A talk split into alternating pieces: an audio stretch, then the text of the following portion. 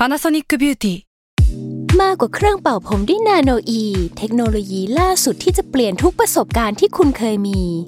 นาโนอีมอยส์เจอร์พลัสเพิ่มความชุ่มชื้นให้เส้นผมหลังใช้งานมากขึ้นถึง 18 เท่า พร้อมชะลอการเฟดของสีผมสำหรับคนชอบทำสีผม ดูแลความชุ่มชื้นทั้งเส้นผม หนังศีรษะและผิวคุณ Panasonic NA0J มีเทคโนโลยีนาโนอีที่ care only you When you need mealtime inspiration, it's worth shopping Kroger, where you'll find over 30,000 mouthwatering choices that excite your inner foodie. And no matter what tasty choice you make, you'll enjoy our everyday low prices, plus extra ways to save, like digital coupons worth over $600 each week. You can also save up to $1 off per gallon at the pump with fuel points. More savings and more inspiring flavors make shopping Kroger worth it every time. Kroger, fresh for everyone. Fuel restrictions apply. S a l ม o n PODCAST มัน สด อร่อย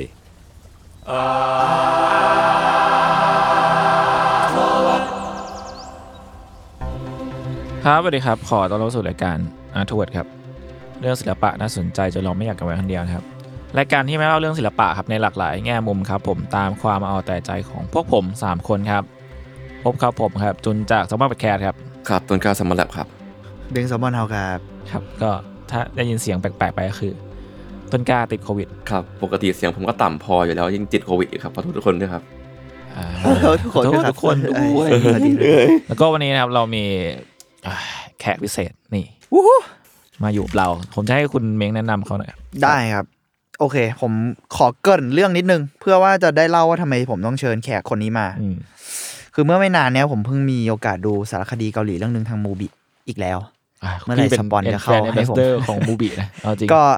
คือสารคดีเนี้ยเป็นสารคดีจากเกาหลีใต้นะครับ ชื่อเรื่องว่า Nine Muses of Star Empire มันเป็นสารคดีโดยผู้กำกับก็ชาวเกาหลีใต้แหละ อีฮาจุน ประมาณนี้ เดี๋ยวมึง correct กูได้นะ หนังก็ตรงตัวตามชื่อเรื่องเลยนะ ก็คือเป็นการติดตามวง K-POP Idol Girl Group ที่ชื่อว่า Nine Muses เนี่ยแหละ จากค่าย Star Empire อืมหรือมัน Nine Muse วะ กูอ่าน Nine Muse แล้วกัน จริงๆ Nine Muses แหละ ในระหว่างก่อนช่วงที่เขา จะเดบิวต์จนถึงช่วงที่เขาเดบิวต์แรก ๆ ซึ่งเป็นวงถ้าเราไป search ใน YouTube อะไรก็จะเจอ แต่ว่าเขาจะไม่ใช่วงที่แบบว่าดังมากใน ไม่ได้อยู่ใน Big Three อะอืมอืมอืมซิงเกิลแรกตอนเดบิวต์ชื่อว่า No Playboy ซึ่งต้องมีตั้งแต่ 2010 แต่ตัวสารคดีเนี่ยออกมาในปี 2012อืมแล้วก็ผมคิดว่าหนังมันมีประเด็นน่าสนใจอยู่หลายเรื่องมากๆ แล้วก็ค่อนข้างละเอียดอ่อนหน่อย แล้วก็มันเกี่ยวข้องกับอ่า วงการไอดอลแล้วก็ประเทศเกาหลีอะไรเงี้ย topic ในครั้งนี้ก็เลยอยากลองชวนแขกรับเชิญมาพูดคุยด้วย ซึ่งโอเคครับ ให้ลองแขกรับเชิญแนะนำตัวได้ครับ안녕하세요เออเอ้ยมีการ안녕하세요เกิดขึ้นว่ะเฮ้ยสุดยอดว่ะ อันนี้คือคุณอุ้มนะครับครับอุ้มจริง ๆ เป็นคีไอทีของ Salmon House แต่ว่าใช่แล้วลองให้อุ้มแนะนำตัวเพิ่มเติมได้เลยครับ สวัสดีทุกคนครับ ครับ ครับวู้ครับไม่ต้องตื่นเต้นครับเอาเอาเลยครับสวัสดีทุกคนเราคืออุ้มแซมวันเฮาส์ ครับ อะแล้วก็เย่แล้วอุ้มอุ้มเคยทำอะไรมาก่อน ก่อนหน้าใช่นี้ก่อนหน้านี้ ก่อนอันนี้เขาทำอะไรมาก่อนหมายถึงแบอืบมอาชีพอะไรเงี้ยหรอใช่แล้ว ก่อนอันนี้ก็อยู่เกาหลีนะคะ เรียนจบจากที่เกาหลี อืมแล้วก็ทำงานนู่นนี่นั่น แล้วก็มีช่วงหนึ่งเคยเป็นแบบเมเนเจอร์ อยู่ช่วงหนึ่งระยะสั้นอืมอ่าๆอ่า manager ใช่ในที่นี้ที่อุ้มเคยเล่าก็คือประมาณว่าเป็น manager ให้กับศิลปินไอดอลเลยใช่ไหมมัน feel นั้นปะอ่าใช่ใช่ศิลปินไอดอลเลย อืมอืมอืม ก็คือก็คือไปเกาหลีแหละ แล้วก็ต้องบอกที่เรียนอีกรอบไหมบอกได้นะยังวะเพราะมึงมึงเคยบอกในอีกรายการอ๋อเอแต่อนั้นว่ะน่าจะอยู่ใน membership มั้งอ๋อเหรอเหรอเหรออ๋อเหรอเหรออันนี้เป็นสาเหตุที่เชิญอุ้มมานะครับอะอะอุ้มงั้นเอาลองใหม่บอกสาเหตุเอาที่ใหม่เชิญค่ะอุ้มมา สวัสดีค่ะทุกคนแล้วอุ้มนะคะเอออ่าอ่าอ่าอ่าอยู่แซมมอนเฮาเนาะก็จริง ๆ พี่เมงชวนมาเพราะว่าเราเคยเรียนที่เกาหลีอืม ชื่อมหาลัย Korean National University of Art นะคะเชโดแน่โคตรคูลดีเกมหาวิทยาลัยดีเกเทโควตรอ่ามหาวิทยาลัยศิลปะแห่งชาติเกาหลีอ่าก็คือเรียนเกี่ยวกับทำซีรีส์เกาหลีแหละ แล้วก็สารคดีซีรีส์เกาหลีเนาะอืมก็จะแบบคูคีกับพวกศิลปิน ไม่ใช่ไม่ใช่ศิลปินดาราดิหมายถึงว่าแบบอาร์ติสมเยอะแยะมากมายอะไรอย่างนี้ แล้วก็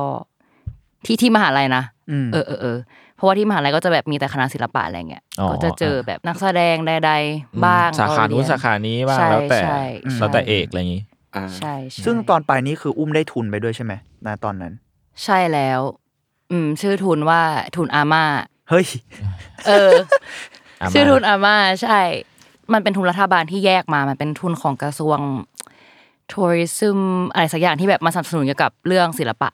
อ๋อ เป็นใช่ซึ่งเป็นทุนของรัฐบาลเกาหลีด้วยไม่ใช่รัฐบาลไทยหรือโคกันวะไม่ไม่พของรู้หของรัฐบาลเกาหลีเลยอ๋อแล้วเราก็ชิงทุนไป ใช่ใช่ใช่อืมอืมก็คือเนี่ยแหละขึ้นตรงกับมหาลัยนี้เลยเพราะว่ามันเป็นแบบมหาวิทยาลัยศิลปะแห่งชาติอืมนี่อืมแล้วก็เนี่ยแหละครับที่เป็นสาเหตุชวนอุ้มมาคุยในรอบนี้ด้วย เพราะว่าเนี่ยอุ้มไปเรียนเกาหลีอยู่กี่ปีนะประมาณเรียนสี่ปีเรียนก็คือสี่ปีปอตรีแบบอ๋อแล้วก็ปอตรีทำงานแบบเต็มใช่แล้วก็อยู่ทำงานนู่นนี่นั่นปีหนึ่ง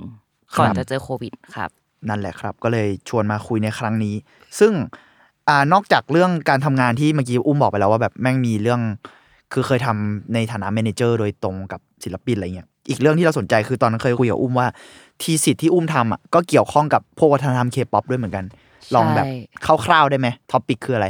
คร่าวๆจริง ๆ มันคือ topic แบบเจาะจงเลยนะ ได้เลยคือสเปซิฟิกได้เลย คือศึกษาปัญหาของวัยรุ่นไทยผ่าน BTS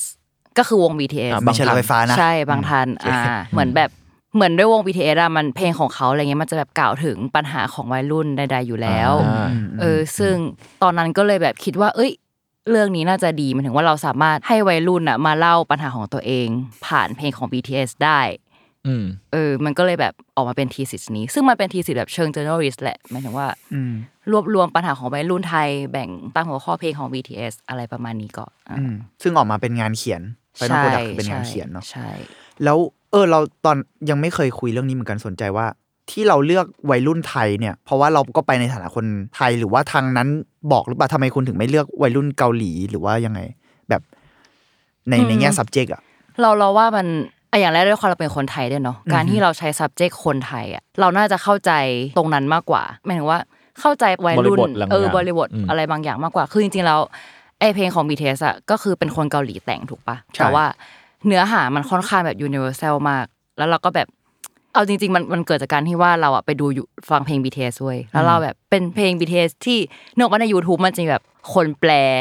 อ่าฮะเพลงอะอ่าซึ่งจริงๆไม่แปลเออ lyric เลยใช่ซึ่งแบบมันไม่ถูกลิขสิทธิ์อะอ่าแล้วแต่แต่ว่าคือแบบวิวแม่งเยอะนับจัดวิวนับวิวเออแล้วเราแบบไปเห็น comment ข้างใต้เว้ยเป็นแบบแฟนคลับ BTS อะไรเงี้ยที่มาฟังเพลงนี้แล้วทุกคนแม่งเล่าปัญหาชีวิตตัวเองอะใต้ comment นั้นคือแบบเยอะมากจนเรารู้สึกว่าแบบ ซึ่งปัญหาเป็นปัญหาหนักๆด้วยนะ แบบปัญหาแบบ depression ใดๆอะไรเงี้ยคนไทยใช่ไหมใช่ใช่เพราะมันคือแบบแปล lyrics ไทยอ่าไงแปล lyric ไทยโอเคเออแล้วเราก็รู้สึกว่าแบบเฮ้ยทำไมมันถึงไม่มีพื้นที่ที่ให้คนได้คุยเรื่องนี้กันอย่างจริงจังแบบทำไมมันถึงกลายเป็นว่าคนมาแบบพูดถึงเรื่อง depression หรืออะไรของตัวเองอะอยู่ภายใต้ comment YouTube อันเนี้ยพี่เห็นปะอืมอ๋ออ๋ออ๋อเออแล้วเราก็เลยรู้สึกว่าเออมันมันก็เป็นแบบปัญหาหนึ่งเหมือนกันมั้งในสังคมเราที่แบบวัยรุ่นไม่สามารถ แบบพูดความรู้สึกของตัวเองออกมาได้อะไรอย่างเงี้ยเหมือนเป็นเป็นความ underdog อย่างหนึ่งที่มันใกล้เคียงกับ BTS อะไรอย่างเงี้ยอืมอืมอืมเออก็เลยแบบเหมือนหยิบ inspiration ตรงนั้นอะมาเขียนเป็นเล่ม อือืมมน่าสนใจใช่อีกข้อคือใช่คุณเป็นอาร์มี่ด้วย เออใช่ใช่ใช่ใช่ใช่ใช่เพราะว่าที่ที่คุยกับอุ้มวันนี้คร่าวๆก็คือเหมือนว่า ที่ที่มึงบอกว่าอะไรนะเหมือนเหมือนคุณอุ้มบอกว่าเหมือน track back กลับไปในความแบบ สิ่งแรกที่รู้จักเกาหลีมันก็คือเกี่ยวข้องกับสิ่งนี้ด้วยใช่ไหมที่ที่เราอะเออใช่คืปอระมาณไงนะคือเหมือนตอนแรกตอนทำทีสิสอะคือเราอะจะทำเป็นหนังก็ได้หรืออะไรก็ได้อะไรเงี้ยอืมเหมันคุยกับอาจารย์แบบ เอ้ยทำอะไรดีวะอะไรเงี้ยเพราะว่าช่วงช่วงตอนเรียนอะก็คือทำหนังทำอะไรไปแล้วอะไรเงี้ยรู้สึกว่าตอนจบอยากทำอะไรที่มันแบบพิเศษหน่อยแบบมีความหมายกับตัวเอง แล้วก็ความหมายกับแบบ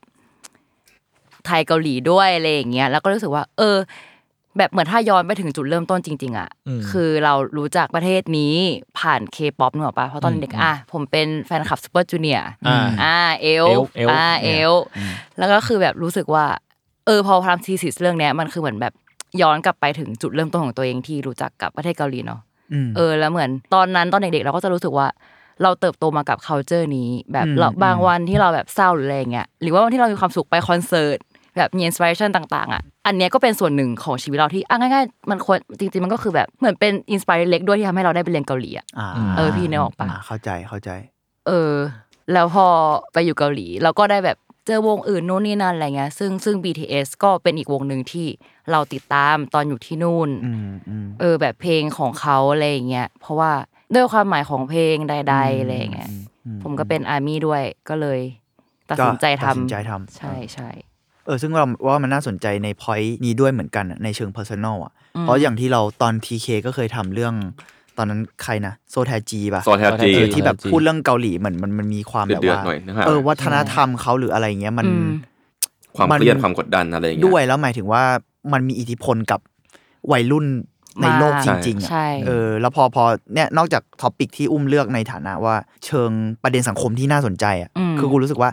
เหมือนเหมือนที่อุ้มเลือกในเชิงส่วนตัวแล้วว่ามันก็น่าสนใจที่ขนาดเราเป็นคนไทยอะแต่เราโตมากับวัฒนธรรมนี้ แล้วมันส่งผลอะไรกับเราได้ขนาดนั้นอะไรเงี้ยเออออืมๆจริงวันนี้ก็เป็นอีกข้อที่อืมเออที่เราเดี๋ยวอาจจะชวนคุยกันต่ออืมมโอเค เราขอวกกลับมาที่ตัวหนังนิดนึงนะครับ ก็อืมหนังมันค่อนข้างเก่าแล้วจริงๆ ตอนเนี้ยวงการไอดอลหรืออะไรต่างๆ มันก็มีความเดเวลลอปไปไกลประมาณหนึ่งแล้ว หรือว่ากระทั่งเรื่องราวต่างๆ ที่มันถูกปิดหรืออะไรไว้อะมันก็ออกมา เยอะขึ้นแล้วอะอย่างที่เราเห็นนะข่าวใช่ซุงลีใช่ บ้างหรือว่าเอิ่มหลายอย่างที่ผ่านมาเนอะ เราว่าพอยุคนี้มันมีแบบโซเชียลมีเดียอะไรใช่ ที่ใช่มันเรากระจายเกี่ได้ยวง่ายขึ้นอืมอืมอืมอืม อืมอืม เราเราเลยรู้สึกว่า ตอนที่เราดูอะมันค่อนข้างเซอร์ไพรส์เราเพราะว่า กระทั่งว่ามันอยู่ในยุคเนี้ยมันยังเซอร์ไพรส์เรานิดนึงอะคือมันไม่ได้แบบว่า เดือดมากขนาดนั้นนะจริง ๆ แล้วอะมัน แต่สำหรับเรามันเดือดนะแต่หมายหมายถึงว่ามันไม่ได้แบบว่าอะไรอะ gore หรือมันไม่ได้แบบอาชญากรรมรุนแรงอะไรเงี้ยแต่มันอืมเป็นแค่มันก็ให้เห็นอะการไปติดตามชีวิตของวงเนี้ย Nine Muses เนี่ยแหละว่าเอ้ยเขาฝึกยังไง train ยังไงก่อนช่วง pre-debut ความกดดันคืออะไร แต่เราว่าสายตาของสารคดีมันมีความแบบส่วนตัวมัน intimate กับ subject มากๆ จนเราไม่รู้ว่าแบบ เชี่ยมึงไปอยู่กับเขานานแค่ไหนอะหรือว่าอืมคุณไปทำไงให้เขาเปิดเผยขนาดนั้นอะมันเหมือนมันไม่มีกล้องอยู่อะบางทีอะเรารู้สึกว่าอืมเวลาน้องคุยกันหรือว่า manager มองหรืออะไรเงี้ยมันดูแบบ เปิดเผยตัวเองอะมาก ๆอะอืมอืมอ่า แล้วเราว่ามันค่อนข้าง dark มีหลาย point ที่ค่อนข้าง dark ด้วย แต่ก็อย่างที่บอกนะมันก็เล่าแบบค่อนข้าง plain อะมีความเรียบง่ายบางอย่าง แล้วก็เรารู้สึกว่าปกติวงการไอดอลหรืออะไรเงี้ย มันดูจะซีเรียสเรื่องภาพลักษณ์เยอะ อืมเราเลยไม่แน่ใจเหมือนกันว่าทำไมสารคดีเนี้ยมันถึงออกมาเป็นแบบนี้ได้อะหรือถ้าสกรีนแล้วอะ ถ้ามันออกมาขนาดนี้เรารู้สึกว่าโหเรื่องที่เกิดเบื้องหลังมันจะขนาดไหนวะอืมอันนั้นก็เป็นอีกข้อหนึ่งแล้วก็ อ่าแต่ก็อย่างที่บอกกันเนอะเพราะว่าอันนั้นมันเป็นยุคเก่าด้วยหรือเปล่า มันก็มีอีกสิ่งที่น่าสนใจคือ แม่งมีคอมเมนต์ใน YouTube ที่อ๋อจะบอกว่าเรื่องนี้ต่อให้ดูในบูบีแต่มันมีเต็มเรื่องใน YouTube นะครับแล้วผมเพิ่งมารู้ตอนหลัง แต่ไม่เป็นไรต้องชี้อย่างนั้นแต่อันนี้ก็ต้องบอกเพราะว่าไม่ดีเผื่อคนหาดูง่ายกว่าอ่าอันนี้ก็อยากให้อืมอยากให้ลองดูกันอะแต่กูว่าเจ็บปวดนิดนึงแหละโอเคอะกลับมา คือไอ้พอยที่เราว่ามันน่าสนใจคือคอมเมนต์ใน YouTube อันหนึงบอกว่า ที่เขายอมให้สารคดีเนี้ย ผ่านออกมาให้เราเห็นในระดับเนี้ยเพราะว่าคนเหล่านั้นไม่รู้สึกว่ามันผิดปกติอะไรอะอืมหรือเปล่า เพราะนั้นเป็นยุคมันก็ before awareness of PC อะยุคก่อนอืม Me Too ยุคก่อนอะไรเหมือนกันอะ2012มั้งสารคดีนี้ออกมาโอ้อ่าอ่าช่วงต้นๆอะไรเงี้ยก่อนที่เรื่องราวต่างๆ จะแบบบึ้มอะก่อนที่คนจะแบบเอาแววเฮียเราไม่ควรจะถูกทรีตแบบนี้อะไรเงี้ยเออเราว่ามันอันนี้อันนี้ก็น่าสนใจเหมือนกันอ่าสิ่งที่เราบอกว่ามันค่อนข้างเดือดในสารคดีนะ ก็อย่างเช่นการฝึก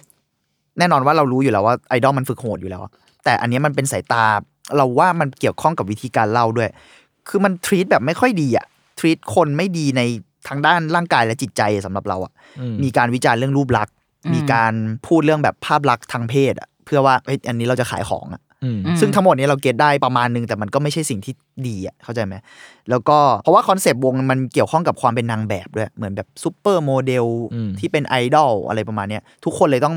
มีภาพลักษณ์ความเซ็กซี่ ภาพลักษณ์ความผอม อืม ซึ่งอันเนี้ยเดี๋ยวเราจะคุยกันต่อ เพราะมันมีเรื่อง diet เรื่องอะไรที่มันเหมือนเป็นแบบ แทบจะเป็นหนึ่งในสิ่งที่เป็นรากของการฝึกเด็กฝึกด้วยซ้ำอะอืมอืม เรารู้สึกว่ามันเกี่ยวข้องแบบเยอะประมาณหนึงอะอุ้มอุ้มมีอะไรเสริมไหมตรงนี้ จริง ๆคำว่า diet ในเกาหลีอะคือมันคือตอนอยู่ไทยไม่เคยใช้คำว่า diet เลยเว้ยอือฮึ ตอนไปอยู่เกาหลีรู้สึกว่าอะถ้าพูดตั้งแต่รากเลยอะแบบถ้าไม่ใช่ไอดอลผู้หญิงทุกคนใช้คำว่าไดเอทบ่อยมาก หรอ สมมติว่าเราอยู่กับเพื่อนๆไง ก็แบบเอ้ยวันนี้แบบไปกินตอกโบกินด้วยไม่ได้เพราะว่าแบบไดเอทอยู่กำลังไดเอทอยู่ เราก็จะรู้สึสึกว่าเฮ้ยอะไรจะขนาดนั้นหมายถึงว่ามันดูเป็นวัฒนธรรมอย่างหนึ่งที่ของเขาที่เขาทำกันโดยทั่วไปอะไรอย่างเงี้ยอืมเออเออแต่ว่าอย่างของไอดอลอะเอาจริงๆแบบเวลาไปออกทีวีหรืออะไรอย่างเงี้ยมันต้องดูดีแบบใช่ยังไงรูปลักษณ์อะ appearance มันคืออย่างแรกที่คนมองเนาะ ใช่เออคืออันนี้ปฏิเสธไม่ได้จริงๆซึ่งซึ่งแบบเรื่อง diet นี่เหมือนแบบยิ่งช่วงก่อน comeback เนี่ยเออยิ่งช่วงก่อน comeback หรือว่าช่วงที่แบบต้องถ่ายมิวสิกวิดีโอใดเขาบอกๆว่าอะมันจะต้องแบบใช่เขาต้องแบบรักษารูปร่างตัวเองให้แบบอยู่เหมือนเดิม แบบอยู่ดีๆ ตลอดเวลาเพราะว่านึกออกปะว่าถ้าเราถ่ายสิ่งนั้นออกไปแล้วอะอ่าเข้าใจมันมันก็จะอยู่ให้เห็นตลอดอะมเออมแล้วแบบเรื่อง netizen ด้วยหมายถึงว่า พอออกไปแล้วแบบอ้วนหรืออะไรอย่างเงี้ยอะอืมคนก็จะคอมเมนต์แหละว่าแบบอย่างนี้เป็นไอดอลได้ไง รูปร่างไม่ดีใดๆอะไรเงี้ย นิติเซนนี่มันคืออะไรนะ แบบอมันธิบายมันประคือมาณสำนักนี้ได้ไหมข่าวอะไรอย่างเงี้ยไมนิติเซนคือแปลว่าประชาเออประชาชนชาวเอาเน็หมาตยถึงเนี่ยว่าประชาชนชาวเน็ตเออประชาชนชาวเน็ตชาวเน็ตคือใช่เนติเซนเนี่ยหรอใช่เขาจะเรียกว่านิติเน็ตเซนทิเซนเออเนติเซนเชี่ยเออเออเออเพราะว่า อ๋อ แปลว่า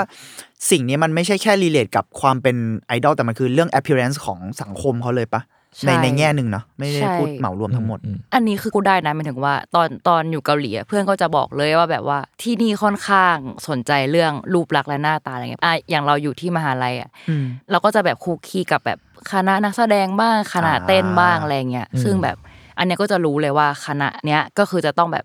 รักษารูปลักษณ์อยู่ตลอดเวลาอืมมอะไรเงี้ยหรือว่าเอาสังเกตง่ายๆเรื่องรูปลักษณ์ที่เกาหลี เวลาเราไป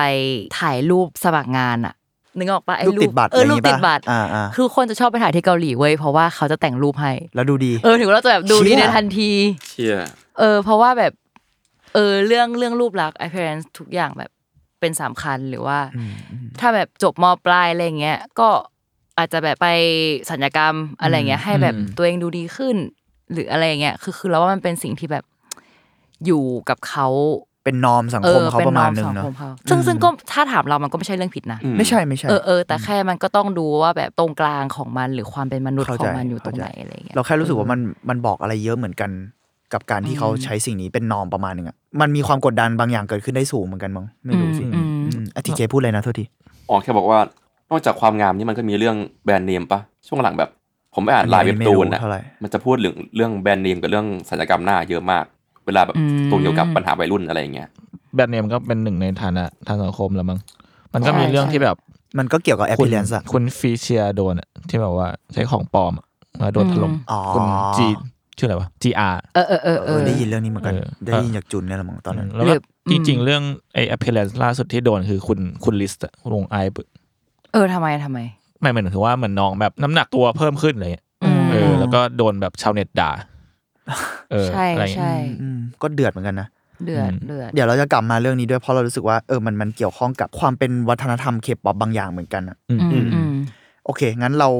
ไปต่อนอกจากเรื่อง diet อะไรเงี้ย สิ่งที่คนในวงใน Muses นี่ต้องเจอเนี่ย มันก็ยังมีที่บอกนะ การฝึกเนี่ย ไอ้คำว่าหนักเนี่ย มันมีฉากหนึ่งที่เรารู้สึกว่า เชี่ยอันนี้แม่งใจร้ายเหมือนกันเดืออะดจริง เออคือ เหมือนประมาณว่าเขาเพิ่งไปโชว์ที่ไหนมามั้งหรือไปเดินเดินทางไปถ่ายรายการอะไรสักอย่างอะอืมแล้วระหว่างที่ขับกลับสตูอะไรประมาณเนี้ยรถแม่งประสบอุบัติเหตุเว้ยอืมรถตู้ที่ขับอะประสบอุบัติเหตุ แล้วซีนถัดมา ซึ่งเราไม่รู้ว่าห่างกันกี่วันอะนะแต่ทุกคนอะก็คือยังบาดเจ็บอยู่อะอืมแล้วต้องฝึกไอ้ชิแล้วในในสารคดีอะตอนเห็นนะก็คือ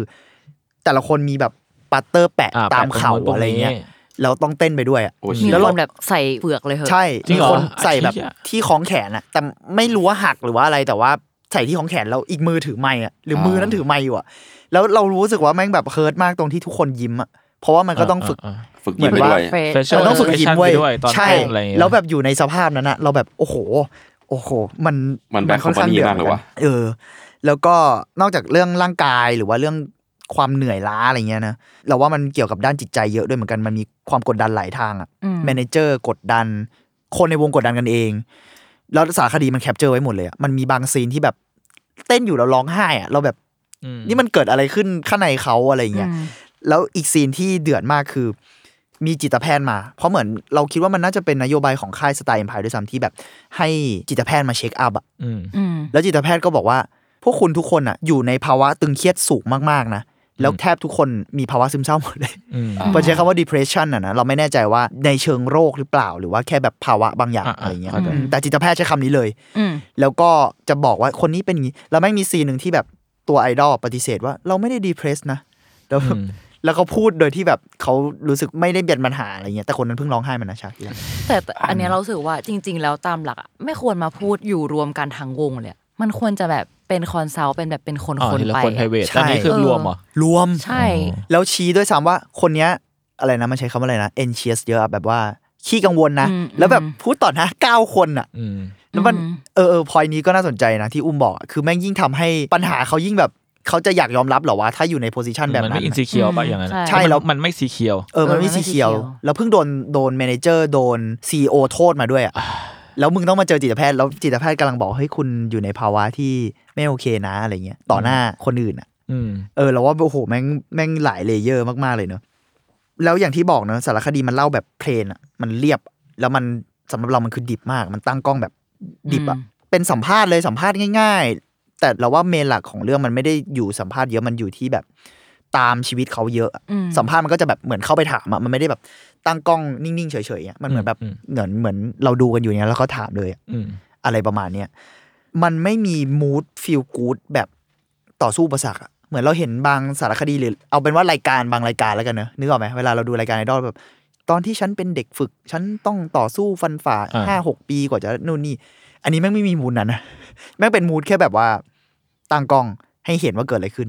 เรารู้สึกว่ามูดของเรื่องเองมันก็ไม่ได้บิวไปทางแบบว่า สิ่งนี้เลวร้ายขนาดนั้นด้วยนะอืมอืมเราว่ามันเป็นกลวิธีประมาณหนึ่งอะเหมือนที่เราเคยคุยกันในตอนสารคดีอะอืมส่วนตัวเรารู้สึกว่าคนทำอะก็ไม่ได้เห็นด้วยเว้ยแต่คนทำก็จะไม่แบบว่า สิ่งนี้มันแย่ตัดต่อให้มันดูแย่อ่าแต่คนทำแม่งแค่แบบอ่าพวกมึงดูแล้วกัอะนที่แล้วนี่คือสิ่งที่เกิดขึ้น อ่า แล้วมึงอะไรอย่างงี้คิดว่าไงอะไรเงี้ยซึ่งอันนี้แบบโคตร traditional documentary เกาหลีเลยอะใช่ไหมเออแบบชอบถ่ายแบบเนี้ยให้ให้เห็นนะเออให้เห็นแล้วก็คิดเอาเอง ใช่ แล้วเรารู้สึกว่าแม่งเดทแพนอะ มัน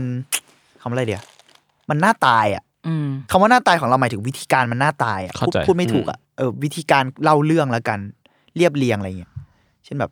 นึกออกไหม อืมอืมอธิบายยากเหมือนกันแต่เรารู้สึกว่าเออมัน plain มาก แล้วเป็นสิ่งที่น่าสนใจเหมือนกัน อย่างที่บอกนะว่ามันมีการสัมภาษณ์จากทุกฝ่ายนะ มันไม่ใช่แค่สัมภาษณ์ฝั่งไอดอลอย่างเดียว เพราะเรารู้สึกว่าอันนั้นก็อาจจะทำให้เรื่องดูแบบบิวอัพไปในทางไม่ดี มันสัมภาษณ์ CEO ด้วย สัมภาษณ์กระทั่งสไตลิสต์อะ แล้วทุกคนก็พร้อมจะ blame เหล่าไอดอลอะอืมระหว่างที่ดูไปอะแล้วไอดอลก็พร้อมจะ blame กันเองอะแบบทุกคนอยู่ในภาวะแบบทุกอย่างเดือดมากกูดูเลยเรื่องแล้วเชี่ยนี่มันไม่ใช่ต่อสู้เพื่ออุปสรรคนี่ตอนแรกกะดูให้ฝันดีเหมือนกันนะแต่แบบเอ้ยไม่ไม่ไม่เราเลยรู้สึกว่า ไอ้วิธีการเรียบเรียงต่าง ๆ เหล่าเนี้ยคนทำน่าจะมีความตั้งคำถามบางอย่าง หรือว่ากระทั่งเขาอาจจะเจตนาตีแผ่อะไรหรือเปล่าเราไม่แน่ใจเหมือนกัน อืมแต่ก็อย่างที่บอกกันนะว่า อ่ามันก็ออกมาในหลายปีที่แล้ว สังคมเองหรือ awareness บางอย่างมันก็อาจจะยังไม่ได้รู้สึกว่าสิ่งเหล่านี้ผิดหรือเปล่า ก็ค่ายยอมให้สิ่งนี้ปล่อยออกมานั่นดิเออแล้วเผลอๆเป็นโปรโมทด้วยซ้ำเพราะหลังจากนั้นเองอะก็อย่างที่บอกนายมิวส์ก็เดบิวต์ใน 2010 เนอะสารคดีออกมา 2012 เขาก็วงเขาก็ยัง continue ต่อไปอะอืมทั้งที่ตัวนี้ออกมาแล้วอะไรเงี้ย hurt กว่าเดิมคือเขาก็ไม่ได้ประสบความสำเร็จขนาดนั้นนะเป็นถือว่าเป็นวงเล็กประมาณหนึ่งอืมก็มีกลุ่มแฟนเพลงบ้างแหละ แล้วก็มีเพลงที่ติดชาร์ตอยู่บ้าง แต่ว่าไม่ได้ work ขนาดนั้นอะอืมในเชิงเราว่าเชิงรายได้และเชิงเอ่อ มันคือเชิง commercial success หรือว่าเชิงวิจารณ์เรื่องเพลงก็ไม่ได้แบบได้รับผลตอบรับที่ดีนักอืมแต่ว่าสิ่งหนึ่งที่เหมือนเป็นเขาเรียกอะไรนะยี่ห้อ เวลาไปออกรายการหรือว่าคนจะนึกถึงอะมันคือภาพลักษณ์แบบนางแบบเซ็กซี่อะอืม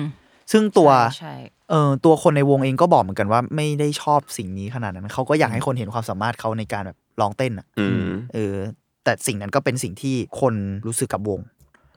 ซึ่งนายมิวส์เนี่ยวงแตกไปแล้วนะ ตอนปี 2019 และใช่ระยะเวลาตั้งแต่หนังเรื่องนี้ก็คือตอน pre debut ใช่ไหมจนถึง 2019อะมีการเปลี่ยนตัวสมาชิกเปลี่ยนยับเปลี่ยนยับเลย แล้วไอ้เปลี่ยนยับเนี่ยคือถ้าเราดูตั้งแต่ในสารคดีอะคือแม่งเปลี่ยนตั้งแต่ในสารคดีเลยนะคือพูดง่ายๆว่าก่อนวงจะเดบิวต์อะมีการเปลี่ยนตัวคนแล้วอะเอ้าเออมันทรีตคนแบบอ่าเข้าออกได้อะอืมอืมอืมยับยับแล้วเราเรารู้สึกว่าแม่งเดือดตรงที่ว่ามันมีซีนหนึ่งในสารคดีอะระหว่างเขาแบบบอกว่ากูว่าคนเนี้ยไม่น่ารอดไปถึงเดบิวต์อะ จริงเหรอ ประมาณนั้นแล้วเขาก็ไปอีกห้องหนึ่งอะเป็นห้องสำนักงานอะแล้วแม่งคือเอเจนซี่จัดหาคนอะเปิดอะแล้วก็เปิดดูจิ้มกันเลอะยเป็นหน้าแบบหน้าเด็กวัยรุ่นผู้หญิงอะเต็มเลยอะอืมแล้วก็จิ้มกันว่าเอาคนไหนมาแทนดีอะอืม เป็นซีนแบบนั้นอะแล้วหลังจากนั้นคนนั้นก็หลุดไปจริง ๆ แล้วก่อนคนนั้นหลุดอะ ไอคนที่มาแทนมันจะมีช่วงหนึ่งใช่ไหม คนที่มาแทนอะ มาดูฝึกด้วย อืม เข้าใจปะคือคนนั้นอะก็ยังไม่หลุดออกจากวงอะ แต่ว่าคนใหม่ที่ไอ้ไอทางออฟฟิศเลือกแล้วอะาาเอามาดูไว้ก่อน ว่าถ้าแบบคนนี้หลุดเมื่อไหร่ก็เสียบ เพราะฉะนั้นมึงดูมันเต้นไว้อืมพี่มันแบบความเป็นความเป็นมนุษย์บางอย่างมันมันมันเดือดเหมือนกันอะเออ แต่อืมกลับมาอีกเรื่องเดิมอะเรารู้สึกอืมว่าด้วยความที่มันเป็นอุตสาหกรรมมาก ๆอะมันเลยเป็นสิ่งที่ต้องทำหรือเปล่าอะไรเงี้ย คืออันนี้แบบอุ้มอันนี้มองเราว่าว่าไงน่าจะเป็นแบบระบบทั่วไปเลยนะหมายถึงว่าสามารถหาดูได้ในเน็ตก็คือเหมือนแบบก่อนเดบิวต์เนาะเขาจะมีทีมหมายถึงว่า สมมติว่าจับมาแล้วห้าคนเนี่ยคืออทีมที่จะได้เดบิวต์อืมแล้วมันก็จะมีแบบทีม A B C D ไปเรื่อย ๆ ที่แบบว่า ไม่แน่ใจว่าเรียก A B C D ไหมนะแต่หมายถึงว่ามันจะมีทีมรอทีมรองงใช่ที่แบบว่าอาจจะแบบสลับคนนี้เข้ามาไหมหรืออะไรอย่างเงี้ยอืมเออแต่ว่าทุกคนอะก็จะแบบพยายามนึกออกปะว่ามันจะแบบว่า ถ้าดูสารคดี ช่วงไม่แน่ไม่แน่ใจว่าของ Blackpink มีไหมนะ แต่ว่าสารคดีเขาจะมีเล่าถึงว่าเขาเรียกว่าอะไรอะประเมินประเมินรายเดือนอะอ๋อ evaluate เออ evaluate ใช่ เป็นแบบเซียนเซียนคนนี้คนนี้ติดตามคนนี้เปล่าติดตามเปล่าเปล่าไม่มีเออคุณยังส่งคลิปให้ผมดูอยู่เลยอ๋อโอเคโทษไม่ทีต้องพูดใช่ใช่มันจะมี evaluate แบบนั้นแหละ ที่แบบว่าก็ดูแหละว่าคนนี้แบบพัฒนาการเป็นยังไงบ้างอะไรอย่างเงี้ยซึ่ง evaluate พวกเนี้ยมันจะมีผลกับว่าเขาจะได้เลื่อนลำดับขั้นเข้าสู่วง แบบไหนอะไรอืมเข้าสู่ในเทียร์ไหนทีมอะไรอที่ย่างจะเงี้ยได้เดบิวต์ไหมอะไรอย่างเงี้ย ซึ่งเราว่ามันก็อาจจะคล้ายกันแหละ มันจะคล้ายๆ เหมือนในรายการพวกไอ้นี่ปะบันวันเลย เออเออเหมือนใช่เออใช่จริงๆใช่ใช่ใช่จริงๆ พวกโปรดิววันวันหรืออะไรพวกนั้นมันก็คือเอาระบบมากางให้ดูเหมือนกันนะอืมเออแบบจริงแบ่งจริงมันคาร์ด A กับถึง F อะเออ ซึ่งแบบใจร้ายเหมือนกัน เอใจอร้ายพอพูดพูดถึงโปรดิวเออแล้วก็ว่ะเออนั่นมันคือการกางระบบให้ดูเลยนี่หว่าอืมแล้วเขาเอาระบบนั้นมาให้ดูเป็นวาไรตี้อะขาย เก่งสัตว์ขายความดราม่าเก่งมากอะ โอเค อีกหนึ่งคนที่เรารู้สึกว่าน่าสนใจมาก ซึ่งก็ค่อนข้างมีบทเด่นในสารคดีอยู่แล้ว แล้วก็ภาพของเขามันแสดงหลายอย่างที่เป็น topic ที่เราพูดกันในวันเนี้ยเขาชื่อ โอ้จริงๆ ตอนแรกเราอ่านว่าริวเซลาแต่มันอ่านว่ารายูอะรายูเซลาปะดิวดิวอ่านี่เอ้ยถูกต้องด้วยริยูเซลาคือเขาเป็นหนึ่งในสมาชิก Nine Muses เนี่ยแหละ ที่อยู่ในตั้งแต่ยุคก่อตั้ง ตั้งแต่ pre-debut เลยด้วยใช่ซ้ำแล้วก็ยังอยู่รอดมาจนถึงแบบอีกหลายปีอะหลังจากที่วงเดบิวต์แล้วเขามีความเป็นเหมือน leader คือถ้าในสารคดีเขาคือ leader เลยเว้ยแต่โดนปลดก่อนที่จะเดบิวต์อะคืออยู่ดีค่ายก็บอกว่าคุณรับผิดชอบเพื่อนได้ไม่ดี ซึ่งกูไม่รู้ด้วยซ้ำว่าคำว่ารับผิดชอบในเรื่องคืออะไรจนจนเราดูจนจบเราก็ไม่ get เหมือนกันว่ามันเกิดปัญหาอะไรขึ้นบ้างอะนะอืมในในตำแหน่งเขาแต่เขาดู in กับวงอะคือเขาดูเขาตั้งใจจะเป็นศิลปินจริง ๆอะอืมไม่ได้เชิงว่าเขาดู คือเราก็ไม่จัดอะเนอะการแบบหมายถึงว่ากลายเป็นสตาร์กับอาร์ติสมันก็มันไม่ได้ด้อยค่ากว่ากันอะแต่หมายถึงว่าฝั่งของคุณเซราเขาดูจะอินไปในทางอยากเป็นนักร้องจริง ๆอะที่แบบทำดนตรีอะอะ เต้นอะไรจริง ๆ ที่มันอาจจะกึ่งไปทางอาร์ติสมากกว่านิดนึงมั้ง อืม อันนี้เดี๋ยวเราจะขยายความต่อไปนะ แล้วก็มีฉากหนึ่งด้วยที่ในในเรื่องในสารคดีมันจะมีนักแต่งเพลงที่บอกว่าเออคนเนี้ยของจริงนะแบบมี vocal มีความสามารถด้านเสียงร้อง มี skill การร้องเพลงที่ดีอะ อย่างที่บอกเขาถูกปลดออกจากการเป็นหัวหน้าวง แต่ก็ยังอยู่ในวงต่อไป จนกระทั่ง Nine Muses debut เขาก็ยังมีบทบาทเด่นในวงอยู่ เราไปดูตามวาไรตี้ตามอะไรเขาก็จะมีเขาเรียกอะไรอะเป็นตัวเด่นคนหนึ่งอ่ามี scene เออมีมี scene มี scene มี scene ในรายการเยอะแบบพูดคุยเก่งแบบ entertain คนได้ หรือว่าคุยกับพิธีกรคุยอะไรอย่างเงี้ยได้อืมซึ่งเซราเนี่ยถือว่าอยู่กับ Nine Muses ค่อนข้างนานประมาณนึง เพราะว่าอย่างที่บอกนะสมาชิกแม่งเทรดกันแบบเยอะมากแบบเข้าออกเยอะ แต่เซราอยู่มาถึงปี 2000 ถ้าเราจะไม่ผิดคือประมาณ 2014 อ่าใช่ 2014 แล้วก็ถือว่าค่อนข้างนานถึงมันจะแบบกี่ปีวะสี่ปีอะไรเงี้ยแต่ถือว่าค่อนข้างนานสำหรับวงนี้ อย่างที่บอกว่าเขาเป็นตัวเด่นเนาะแล้วก็มีมีบทบาทค่อนข้างเยอะแล้ว อีกข้อหนึ่งที่เป็นปัญหาสำหรับเซราคือเราเห็นตั้งแต่ในสารคดีแล้วว่าเขาเผชิญความกดดันเยอะ แล้วก็เอ่อเมื่อกี้เราเกริ่นกันไว้เนาะอยากกลับมาเรื่องนี้ คือเขาต้องควบคุมอาหารอย่างหนักหน่วงอืมพอเราไปตามดูคลิปแบบ เขาเรียกอะไรอะคล้ายๆ รีวิวชีวิตเขาในช่วงตั้งแต่ Nine Muses จนออกมาอืมเออ๋อออะใช่ใช่มันจะมีพูดถึงการ diet ของเขาเยอะ เพราะว่ามันดูเป็น part ที่สำคัญของวงนี้ด้วย คือเขาจริงๆมาของเคป๊อปแหละ แต่เราว่ามันมีปฏิกิริยาบางอย่างกับร่างกายเซล่าที่ทำให้ระบบเขาเรียกอะไรอะ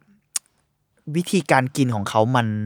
มีปัญหาอืมเช่นแบบอาจจะอ้วนง่ายกว่าคนอื่นอะไรเงี้ยอืมมันคือโยโย่เอฟเฟกปะ เราไม่แน่ใจคำอะมันมันคือแบบมันคือ eating disorder แหละ ใช่มันคืออ ม eating disorder ในบางรูปแบบอะคือมันกินแล้วมันสมมติลดปุ๊บ อีกช่วงหนึ่งอยู่ดีๆ ก็กินหนัก แล้วควบคุมตัวเองไม่ได้อะไรต่างๆอะนั่นแหละ แล้วก็นอกจาก eating disorder มันก็มีเรื่องสภาวะจิตใจอะไรต่างๆ ที่เราเห็นในตั้งแต่ในสารคดีจนกระทั่งออกมา แต่พอมันออกมาจากสารคดีแล้วมันไม่มีใครเห็นแล้วไง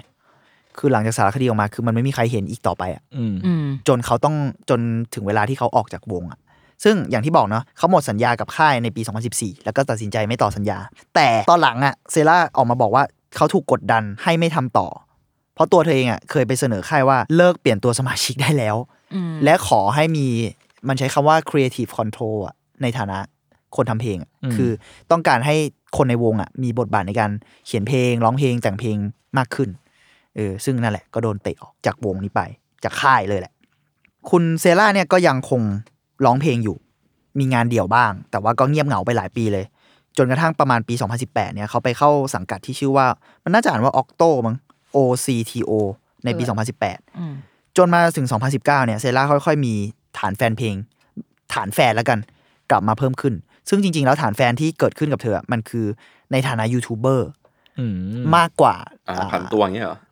ใช่มากกว่าเป็นไอดอลแบบที่เราเข้าใจกันเข้าใจอืมเออ traditional อะไรเงี้ยคือเป็นเป็นมีความเป็นยูทูบเบอร์คือจริงๆ เราเข้าไปดูช่องเขาอะช่องเขามันจะมี re- มันคือ MV reaction เลยเว้ย อืม ใช่ใช่เออ เป็นแบบ MV reaction เลย แต่จากคนที่เคยเป็นไอดอลอะไรเงี้ยอืมแล้วก็จะมีที่น่าสนใจอีกอย่างคือก็มีมีมีร้องเพลงของตัวเอง ซึ่งเสียงเขาดีนะ อีกอย่างหนึ่งคือมีการพูดเรื่อง depression ด้วย มีการพูดเรื่อง mental health ของไอดอลด้วย ในช่องของเขาอะไรประมาณเนี้ย ซึ่งจริงๆแล้วมีไอดอลหลายคนเลยนะที่หมายถึงที่ที่แบบทำแบบนี้ใช่ไหมเออที่ที่อืมตอนที่เขาเลิกเป็นไอดอลแล้วเขามาเปิดช่องตัวเองอะอ่าอืมเออก็แบบมาเปิดเผยเบื้องหลังถึงความแบบเรื่อง depression ได Dark เอ Dark ทอะไรดักดักใดๆใช่ เหมือนมีอีกคนหนึ่งที่อยู่วง Crayon Pop อ่าไม่รู้จักเลย รู้จักแต่ว่าเออไม่รู้จักทุกวงไงตัวเนี้ยรู้จักเคชี่ครับเคคชี่รับครับครับแล้วก็ออกมาพูดเรื่องนี้เหมือนกันเหรอใช่ใช่อืมอืมอืมเออเราว่าน่าสนใจนะในในกระแสของอันนี้ เดี๋ยวเราจะไปเรื่องนั้นต่อด้วยโอเค คุณเซล่าเนี่ยกลับมาดังในเขาเรียกว่า mainstreamอืมของอืมเกาหลีอีกรอบหนึ่งจากรายการชื่อ Miss Back ซึ่งเราไม่รู้จักเท่าไหร่แต่มันคือรายการที่เหมือนเป็นวาไรตี้ที่ให้ไอดอลที่เคยเดบิวต์ไปแล้วอะกลับมาอีกรอบหนึ่งอะเหมือนกลับมาคล้ายๆ comeback ปะเราว่าใช่มันเป็น feel นั้นเนาะแต่ว่าเป็นไอดอลที่แบบมีความถูกหลงลืม เออเออเอเอออเออ ไม่ใช่แค่เงียบไปแบบว่า ไม่ใช่ช่วง comeback เขาอะอ่าแต่ประมาณเงียบแบบประมาณถูกหนึ่งลืมไปประมาณหนึ่งอะ อืมอะไรประมาณนั้นอะไรประมาณนั้น แล้วก็เนี่ยคุณเซล่าก็กลับมา แล้วมันก็ประจวบเหมาะอย่างที่บอกนะ 2019 เขามีแบบฐานยูทูบเบอร์แฟนเพลง แฟนช n นลอะไรเงี้ยขึ้นมา แล้วก็กลับมาใน 2020 ที่มี Miss Back อะไรเงี้ยแล้วเขาก็เป็นอีกคนที่ผลักดันเรื่อง mental health เยอะมาก ออกมาพูดเรื่อง depression แล้วก็พูดเรื่องหลาย ๆ สิ่งหลายอย่างกับอุตสาหกรรมเคป๊อปอย่างที่เราเห็นในสารคดี แล้วก็อาจจะมากมายกว่านั้น ที่มันค่อย ๆ เปิดเผยขึ้นมาอย่างที่เราบอกกันในช่วงไม่กี่ปีมาเนี้ยมันมันเริ่มได้รับการพูดถึงมากขึ้น ทั้งเรื่อง mental health ทั้งเรื่องอำนาจในเชิงแบบค่ายทำอะไรบ้างหรือว่าอย่างวันนี้ผมคุยกับอุ้มมันก็มีเรื่องคดีต่าง ๆ ที่มันถูกเปิดออกมาด้วยนะอืมเออ นั่นแหละ ก็ตอนนี้คุณเซล่าก็สบายดีขึ้น เรียกว่าดูสบายดีแล้วก็มีเขาเรียกอะไรอะที่ทางของตัวเองแล้วกันอืมผมว่าก็ก็ยินดีกับแกด้วย หลังจากที่เห็นแกร้องไห้เมื่อ 2010อะมันมันดูเดือดนะสารคดีนั้นอะจนกระทั่งแบบออกจากวงไป มันก็ยังดูเดือดอยู่ แล้วในรายการ Miss Back อะ ที่เมื่อกี้เราพูดเรื่อง diet พูดเรื่องอะไรอะมี scene หนึ่งที่ผมแบบ โอ้คือมันคุณเซล่าเนี่ยเขามีเรื่อง mental health ด้วยใช่ไหมแบบ depression เรื่อง anxiety เรื่องอะไรประมาณเนี้ยเขาก็ต้องกินยาด้วย แล้วก็อ่าหลายอย่างอะต้องหาเทเลปิสหาอะไรของแกไป ซึ่งซึ่งในคลิปที่ผมไปดูที่มันสรุปอะเขาใช้คำว่าเป็นผล side effect จากยา แต่ผมเชื่อว่ามันเกี่ยวข้องกับอย่างอื่นด้วยอะคืออคุณเซล่านอนละเมอ ซึ่งสิ่งที่แกละเมอคือแกละเมอไปกิน เชี่ยเดือด เออแล้วพอเรารู้เรื่องการไดเอทจากที่เขาประสบมา หมายถึงว่าตลอดระยะเวลาที่อยู่กับนายมิวส์หรือว่าอาจจะหลังจากนั้นด้วยซ้ำหรือเปล่า หรือก่อนหน้านั้นด้วยซ้ำหรือเปล่าเราไม่รู้อะไอ eating disorder เนี่ยมันสร้างอะไรที่มากมายกว่านั้นน่ะมาก ๆ มันไม่ใช่แค่ว่าน้ำหนักขึ้นลงอย่างเดียว ซึ่งอันนั้นก็ไม่ใช่แค่แล้วแหละ อันนั้นก็น่ากลัวมากแล้ว แต่แบบตอนเราเห็นคลิปนั้นนะซึ่งรายการไปตั้งกล้องรายการมึงก็เอาเรื่องกันนะ ตั้งกล้องแบบกลางคืนอะเหมือน paranormal activity อะอ่า กล้องแบบกล้องเขียว ใช่ที่ใช่ ที่ให้ดูว่าเออมันเกิดอะไรขึ้นระหว่างนั้นอะไรเงี้ยแล้วก็เป็นคุณเซล่าแบบลุกไปกินอะสองสามรอบอะอะไรคือเงี้ย กินแบบกินจริงจังเลยนะหมายถึงแบกิบนจริงกินจัง พิซซ่า อืม กินแบบอาหารที่จริงจังอะใช่ยกมานั่งกินที่เตียงแต่คือแบบตื่นมาคือจำอะไรไม่ได้เชี่ยเลยจำไม่ได้ เป็นเป็นภาวะแบบสลีบอกกิ้งอะเออ เออแล้วเราตื่นมามันมีฉากที่ตัดมาแล้วเขาตื่นแล้วเขาแบบนอนร้องไห้อยู่อะแล้วกูแบบ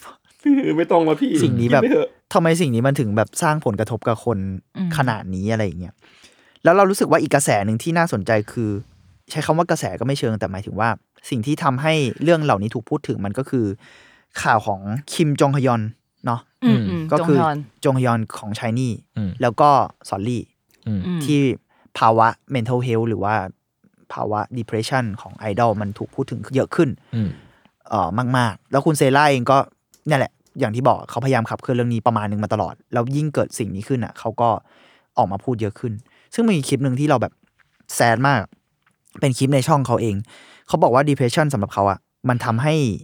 เขาใช้คำว่าอะไรวะเหมือน stream บางอย่าง คือการไหลของกระแสคิดบางอย่างอะมันไม่ปกติเนอะอืมสำหรับเขา ซึ่งไอ้ความไม่ปกติเนี้ยมันเลยสร้างมันไม่ใช่แค่ว่าแบบเศร้าอย่างเดียว มันคือไม่ปกติอะ ซึ่งอันเนี้ยน่าจะเป็น reaction จากข่าวซอลลี่นะ เท่าที่เราเข้าใจ เพราะมันเหมือนเขาบอกพูดถึงชีอะสักคนหนึ่งในปี 2019 อะไรเงี้ยพอมีแฟนคลับของคุณเซรามาบอกว่า เป็นอะไรไหมมีคนทักมาเยอะในช่วงที่ซอลลี่แบบฆ่าตัวตายไปช่วงนั้นอะไรเงี้ยคุณเซราก็บอกว่าเนี่ยเป็นสิ่งที่เขารู้สึกแย่มาก แวบแรกที่เขารู้สึกกับข่าวเนี้ยคือเขาอิจฉา เขาบอกเขาอิจฉาซอลลี่มาโดยตลอดแบบ ความเขาสวยอะไรเงี้ยผอมดังกว่านู่นนี่แล้วเขาบอกว่ากระทั่งความตายเขาก็อิจฉาอืมว่าแบบ เธอเลือกได้โอ้แล้วเขาบอกว่าอันนั้นนะคือสิ่งที่ทำให้เขาเศร้าที่สุดเลยเว้ยเพราะเขาบอกว่ามันคือ stream of conscious ที่แบบไหลไม่ถูกต้องอะมันคือการไหลเวียนของความคิดที่ไม่ถูกต้องแล้วเขาบอกว่าเขาต้องไปหา therapist เลย เขาบอกสิ่งที่ทำให้เขาเศร้าที่สุดก็คือเขายังคงอิจฉาคนคนนี้อยู่อะไรอย่างเงี้ยอืมเราฟังเรื่องนี้แบบโอ้โหมัน มันอะไรขนาดนั้นอะเออมันไม่ใช่แค่ความคิดแง่ลบทั่วไปอะมันคือแบบมันคือผลกระทบจากอุตสาหกรรมนี้หรือเปล่าอะไรเงี้ยอืมเออ อีกข้อที่เราชวนอุ้มมาในเชิง thesis ด้วยเพราะว่าเรารู้สึกมันมีความเป็นด้านกลับบางอย่างเนาะ คืออันนั้นคือผลจากอ่าวงกับอืมตัวแฟนคลับใช่ไหมอันนี้เรารู้สึกว่าผลกระทบจากวงการหรือกระทั่งแฟนคลับกับอืมตัวศิลปินอะไรอย่างเงี้ยเออ ประมาณนั้น ซึ่งซึ่งอุ้มมองเรื่อง mental health หรือว่าอะไรอย่างงี้ว่าไงบ้างอืมหรือจงจากประสบการณ์ที่เคยนั้นก็ได้ จริง ๆ เรื่อง mental health ที่เกาหลีอะคือแบบเป็นเรื่องที่ถูกพูดถึงอย่างกว้างขวางและแบบรู้สึกทั่วไปอะหมายถึงว่าเหมือนสมมติว่าตอนเราเด็กๆเนาะตอนแบบมหก เราอะไปตอนขึ้นปีหนึ่งก็คืออายุประมาณแบบสิบเก้ายี่สิบอะไรเงี้ยอืมเหมือนตอนอยู่ไทยก็จะไม่เคยได้คุยเรื่อง mental health เลยหมายถึงว่าในยุคนั้นอะมันแทบไม่มีการพูดคุยเรื่องนี้เลยเก็ตปะแล้วเหมือนวันที่เราไปมหาลัยใช่ไหมแล้วเขามีวันประถมนิเทศอะคือสิ่งแรกที่แบบเขาพูดบนเวทีอะคือเรื่องนี้ว่าแบบโอเค เราจะมีห้องนี้นะ ที่แบบว่าเมื่อไหร่ที่ยูรู้สึกแย่ แบบสามารถมาที่ห้องนี้ได้อืมสายด่วนเบอร์นี้ แม้กระทั่งว่าทุกๆ เทอมของการเรียนอะ จะมีการทดสอบ mental health ว่าแบบอืมตอนนี้อยู่ในเลเวลไหน คือถ้าดีเพสปุ๊บคือหมายถึงว่าต้องบังคับไปที่ห้องนั้นอืมอะไรแบบเนี้ยคืออาเราไม่แน่ใจว่ามันเป็นเพราะว่ามหาลัยเรามันคือมหาลัยแบบศิลปะจัดหรือเปจัดล่าด้วยไหมอืมซึ่งมันก็จะมีแบบสิ่งเราเนี้ยถ้าแบบพูดจริง ๆ คือคนที่งานทำงานศิลปะเนาะมันมันก็จะมีความดีเพรสอะไรอย่างเงี้ยอยู่ด้วยกันมั้งนะเออออืม พูดยากแต่ว่าเออมันก็เออมีเออมีงานวิจัยบางอย่างที่พูดถึงเรื่องนี้ มันมีความรีเลทกันแล้วกัน เออเออมีความรีเลทมอยู่ระดับหนึ่งเอาง่ายๆว่าเออ แต่มหาลัยเราอะคือตอนไปอยู่ตอนแรกไม่เข้าใจสิ่งนี้เลยเว้ยหมายถึงว่าแบบทำไมถึงมาพูดเรื่องนี้ในวันประถมนิเทศวะอะไรเงี้ยแต่ว่าเหมือนพออยู่ไปเทอมหนึ่งอะคือเข้าใจเลยว่ามันจะมีมวลเนี้ยอยู่กับเราตลอดเวลาแบบอยู่กับเพื่อนเราหรือว่าแบบตอนกินเหล้ากันอะก็จะคุยเรื่องนี้กันอะไรอย่างเงี้ยหมายถึงว่าแบบคุยเป็นเรื่องแบบ casual ที่แบบ สามารถพูดพูดกันได้ได้เลยใช่ใช่เอออแล้วแล้วแล้วคำถามคืออะไรนะเปล่าๆแค่นั่นแหละ ถามมุมมองเฉยเออเออๆว่าแบบเพราะ mental health กับเรียกว่าวัฒนธรรมเคป๊อปหรือว่าอืมคนในอุตสาหกรรมอะไรอย่างนี้ละกันอืมก็ก็ที่อุ้มตอบเลยมึงอะต่อยอดได้ไหมแบบว่า mental health กับคนในอุตสาหกรรมเลยอะเออคิดว่าไงบ้าง เอาต่อยอดกับคนเกาหลีก่อนละกันอะได้เราว่าแบบประเทศเกาหลีมันเป็นประเทศที่แบบมีความแข่งขันสูงอะอือหือกดดันสูงเนาะหมายถึงว่า เราก็จะได้ยินข่าวแบบคนฆ่าตัวตายเยอะ หรือว่าแบบมีสะพานที่แบบคนชอบไปกระโดดอืมอะไรอย่างเงี้ยแบบเรื่องภาวะเศรษฐกิจนู่นนี่นั่นด้วยอะเราเลยรู้สึกว่าสิ่งเนี้ยมันอยู่ในแบบประเทศสังคมเอออะไรอยู่เงี้ยในสังคมเขาอยู่แล้วอะเราไม่รู้ว่ายิ่งในอุตสาหกรรมเนี่ยมันแบบก็ที่เหมือนที่เขาพูดว่าแบบว่า ปีหนึ่งมีแบบ วงไอดอลออกมากี่ร้อยวงแล้วแบบอ่าอ่าจะมีกี่วงที่อยู่รอดเนาะแล้วความกดดันมันไม่ใช่แค่แบบตัวไอดอลมันคือทีมทั้งหมดที่ลงแรงให้กับไอดอลวงเนี่ยซึ่งซึ่งความสำเร็จของทีมมันก็คือแบบไอดอลที่เราลงแรงก็ต้องสำเร็จอะอ่าพี่นึกออกปะเข้าใจเข้าใจอืมถึงว่าแบบถ้าไอดอลล้มก็ลงไปหมดเงินทั้งหมดที่เราแบบลงไปก็ลงไปหมดใช่ใช่อืมอืมรู้สึกเหมือนทีเคอยู่ตรงนี้ด้วยแหละใช่ใช่ใช่ เราจะชอบหันหามันเวลามันเอเยออะก็อยู่ข้างๆอุ้มเสมออะแล้วคุณจุนกับทีเคมองว่าไงบ้างครับ กับภาวะ mental health กับเรียกว่าอุตสาหกรรมเคป๊อปหรือกระทั่งความ relate กับคนไทยด้วยอืมกับวัยรุ่นไทยหรือว่าอาจจะไม่ช่องวัยรุ่นก็ได้อะไรเงี้ยเพราะเมื่อกี้คุยกับอุ้มเรื่องความเป็นภาวะเขาเรียกอะไรอะ awareness แล้วกันความแบบเข้าใจหรือความรับรู้เรื่อง mental health อะของสังคมเกาหลีอะอืมเราอยากรู้ว่าในมุมมองของอะพวกเราคนไทยอะไรเงี้ยพวกคุณคิดว่าไง หรือกระทั่งในมุมมองของพวกพวกเราคนไทยกับเคป๊อปอะที่ relate กับเรื่องเรื่อง mental health ว่าพวกคุณมองว่าไงกันบ้าง อืมอืมพอเข้าใจไหมเข้าใจมันอาจจะซับซ้อนนิดนึงอะอืมเอาทีละเรื่องไหมเอาเรื่อง mental เอา health เรื่องก่อน เราเอาเรื่อง mental health ก่อนคุณมองยังไงว่า mental health กับวัฒนธรรมเคป๊อปอะอืมผมว่าหลักหลัก ในความคิดผมแม่งคือ part หนึ่งคือเอ่อศิลปินหรือคนในวงการบันเทิงเกาหลีอะแม่งมีความแบบต้อง perfect ตลอดเวลา หมายถึงแบบ แม่งต้องกูต้องเป็นแบบ best version ของตัวเองตลอดเวลาอืมแล้วอืมอย่างที่เราเคยคุยกันกับไอดอลญี่ปุ่นไอดอลญี่ปุ่นแม่งสามารถฟราจายให้เห็นได้ ให้คนในสังคมรู้ว่า เอ้ยกูแม่งไม่โอเคได้นึกออกปะซึ่งอันนั้นก็ช่วงหลังนะอืมเอออาจจะช่วงหลังไอช่วงหลังเออเออออกเพลงอย่างนั้นอย่างนี้ได้อะไรเงี้ยอย่างว่าเกาหลีแม่งก็คือ เอาจริงเราแทบไม่รู้เรื่องส่วนตัวเขาเลย เลยแบบเลยอืมหมายถึงแบบ อันนี้ในพูดในมุมมองผมเนอะที่แบบไม่ได้ไปขุดคุยหรือว่าไปอะไรขนาดนั้นนะก็จะไม่รู้เลยว่า ตัวตนเขาจริง ๆ เป็นยังไง อืมเออ แล้วสิ่งนั้นมันอาจจะทำให้อาจจะเกิดภาวะนี้ง่ายขึ้นหรือเปล่าหมายถึงแบบในการที่เปิดเผไม่ยอะไรกับใครไม่ได้อย่างงี้ปะใช่แล้วก็ไม่ได้เป็นตัวเองขนาดนั้น เราแม่งก็ถูกกดดันจากการที่เราต้องเป็นอย่างเงี้ยแหละต่อไปอะไรเงี้ย อืมเอออืมอาจจะเกี่ยวกันมั้งไม่รู้เหมือนกัน ในในนี้ข้อความคิดผมนะอืมน่าสนใจนะน่าสนใจเออเพราะว่าจริง ๆ แล้วอย่างซอลลี่หรือคูฮาร่าหรือจงฮยอนอะไรเงี้ยบางเออมีคูฮาร่าอีกคนด้วย ใช่อืมหมายถึงว่าใน part หนึ่งแล้ว เราไม่ค่อยเห็นเขาออกมาพูด ในหมายถึงว่าก่อนเกิดเรื่องอะเนาะหมายถึงว่าพูดในสิ่งที่เขาเป็นอยู่อะไรเงี้ยแต่ก็อาจจะมีบ้างที่แบบอ่ามีซอลลี่มาไลฟ์เฉยๆอะไรเงี้ยแต่เขาไม่ได้พูดอะไรเขาก็แค่มาไลฟ์ไลฟ์แบบร้องไห้อะเราเออเราเห็นคลิปนั้นแล้วแบบเออ ซึ่งแบบ ผมว่ามันน่าจะเกี่ยวเพราะมันมันคือการแบบถูกกดทับบางอย่างมั้งจากสังคมด้วยอะไรเงี้ยอืมอืมอือืมมอืมอืมการเออปิดไว้อะไรอย่างงี้ปะอืมเป็นเออคนที่ไม่ใช่อะไรอย่างงี้ปะประมาณนั้นปะเหมือนแบบเหมือนไม่สามารถแสดงความรู้สึกอืมอะไรออกมาได้เลยมากกว่า เหมือนอืมแบบอืมอืมความรู้สึกต้องจ perfect ริงๆอะเออ เหมือนมีแบบกรอบที่เขาแบบตั้งตั้งให้ไว้อยู่แล้วได้ปะอืมอืมเพราะว่ายิ่งยิ่งแสดงความรู้สึกมากเท่าไหร่ คนก็ยิ่งสามารถจะแบบวิจารณ์อืมอืมอะไรกับเขา ก็ว่าได้ชาวเน็ตเกาหลีแม่งแบบเดือดจัดเดือดแบบจริงอืมอืมเออที่เคว่าไงครับเอาของผมก็คือจากคนนอกแล้วกัน เพราะว่าเกาหลีผมฟังแค่ซอเทจีเอ่อซึ่งเป็นวงเคร็อเคกเคเคเคเคเคเคเคโอ้เท่ขนาดนั้นวะเอ่อก็ก็วงบอยแบนด์ปะวะอ่าโอเคครับต่อต่ออ่าเออผมผมก็คิดว่าแบบด้วยความที่อุตสาหกรรมมันเป็นอุตสาหกรรมบันเทิงใช่ไหมแล้วก็ดันไปในบันเทิงที่หยิบโยงกับเขาว่าไอดอลซะเยอะอะ แล้วพอไอดอลก็อย่างที่จุนพูดแหละว่ามันต้องเพอร์เฟกใช่ไหมแล้วก็ เอาง่ายๆอะเวลาจะซ้อมเต้นจะเต้นออกมาเนี่ยทุกคนจะต้องแบบท่านี้ต้องหน้านี้ท่านี้ต้องหน้านี้ถูกวางไว้หมดแล้วอะอืมความแบบ freedom to express อะมันบางครั้งมันไม่ได้มาจากว่าเต้นเพลงนี้จนอินอะมันมาจากว่าคอริโอกราฟวางว่าท่าเนี้ยต้องทำหน้านี้อืมแล้วแบบอืมแค่เนี้ยมันถ้าเกิดมองในฐานะศิลปิน หรือว่าคนทำงานศิลปะอาจจะมองว่าแบบเหมือนไม่ได้เป็นเจ้าของงานตัวเองอืมแต่ต้องมา perform สิ่งนั้นเรื่อยๆอะถ้าถ้าเกิดโดน combo นี้เข้าไป ผมว่าก็ suffer ประมาณหนึ่งนะ อืมอืมอืมอืมยังยังไม่นับเรื่องที่แบบต้องรักษาภาพพจน์แล้วก็ถูกค่ายคุมอะไรอีกมากมายอีกตลอดเวลา อืมอืมอืมอืมประมาณนั้นแล้วกันใช่ใช่อืมเพราะมันมีไว้แบบเหมือนเดี๋ยวว่าแบบคนในเน็ตเลยอย่างเงี้ยแม่งจะจ้องทุกอย่างทุกการกระทำที่เขาทำด้วยซ้ำเลยอืมอืมอย่างล่าสุดที่เคยเห็นก็คือรู้สึกว่านอนเซนมากเลยคือ น้องวอนยองในไอบึที่แบบว่ามีดราม่าเพราะว่าแม่งมีแบบวาไรตี้ที่เขาไปถ่ายที่หอของวงเนี้ยอืมอืมแล้วแม่งนั่งกินสตรอเบอรี่กันเว้ย แล้วคือน้องวอนยองแม่งกินสตรอเบอรี่แบบถือแบบสองมือ แบบลูกเดียว อ่าฮะ ลูกใหญ่ๆ แล้วก็อ่ากินแบบกัดกินอะแต่ถือสองมือ อ่าฮะแล้วก็โดนดราม่าเพราะว่าเหมือนแบบ ฮะเหมือนแบบทำไมต้องแบบมุมมาม พรีเทนว่าแบบตัวเองน่ารักเนี่ยออกปะออกเหมือนแอปงี้ปะเออ ไอ้เชี่ยแล้วแบบมึงจริงเหรอแล้วดราม่าแบบดราม่าเลยเหรอดราม่าดราม่าเลยดราม่าเดือดอะแบบมึง อ๋อทำมาเป็นแอ๊บกินอร่อยอย่างเงี้ยเหรอเออซึ่งน้องอะโดนบ่อยมากล่าสุดก็โดนอะไรวะที่ไปขว้างขว้างลูก เอออ่าเปิดงานเลส baseball บอลอะก็โดนแบบอืมโอเคอืมเอออะไรอย่างเงี้ยเพราะว่าอะไรพวกนี้แม่งแบบการจับผิดเล็กน้อยแม่งส่งผลกับศิลปินมากนะใน part หนึ่งคือมันกลายเป็นว่าเขาก็ต้องเขาเป็นตัวเองไม่ได้เลยด้วยซ้ำเลยเนกอะปะคือผมว่าเขาน่าจะสับสนอะต่อให้แบบสมมตินะจริงชีวิตจริงเขาไม่ใช่คนอย่างเงี้ยอ่าแต่เขาโดนบังคับให้เป็นแบบนั้นทำลักษณะอย่างนี้ออกมาอ่าก็ suffer อีกแบบหนึ่ง เหมือนเหมือนแบบเรื่องเดทอะไรพวกนี้ด้วยอะแบบอืมก็ไม่สามารถเดทได้เนาะเพราะว่าเขาก็อยากให้แบบโฟกัสอ่ากักับงาน แต่ถ้าถามเราเราว่ายุคเนี่ยก็คือปล่อยกว่ายุคก่อนเยอะเยอะเลยมาก รู้สึกเหมือนกันนะใช่รู้สึกไว้มันผ่อนคลายขึ้นหลังจากอืมจริง ๆ หลังจากเรื่องที่เราพูดกันไปด้วยซ้ำอะมัมันนว่าคืพวกอกระแส awareness เท่าไหร่มันเริ่มไหลเข้ามาแหละใช่เราอืมเราว่าเคสของแบบจงฮยอนกับกับซอลลี่อะเราว่ามันอิมแพคคูล่าอีกคนหนึ่งอะอืมมันอิมแพกจริง มันดูอิมแพคกับวงการนี้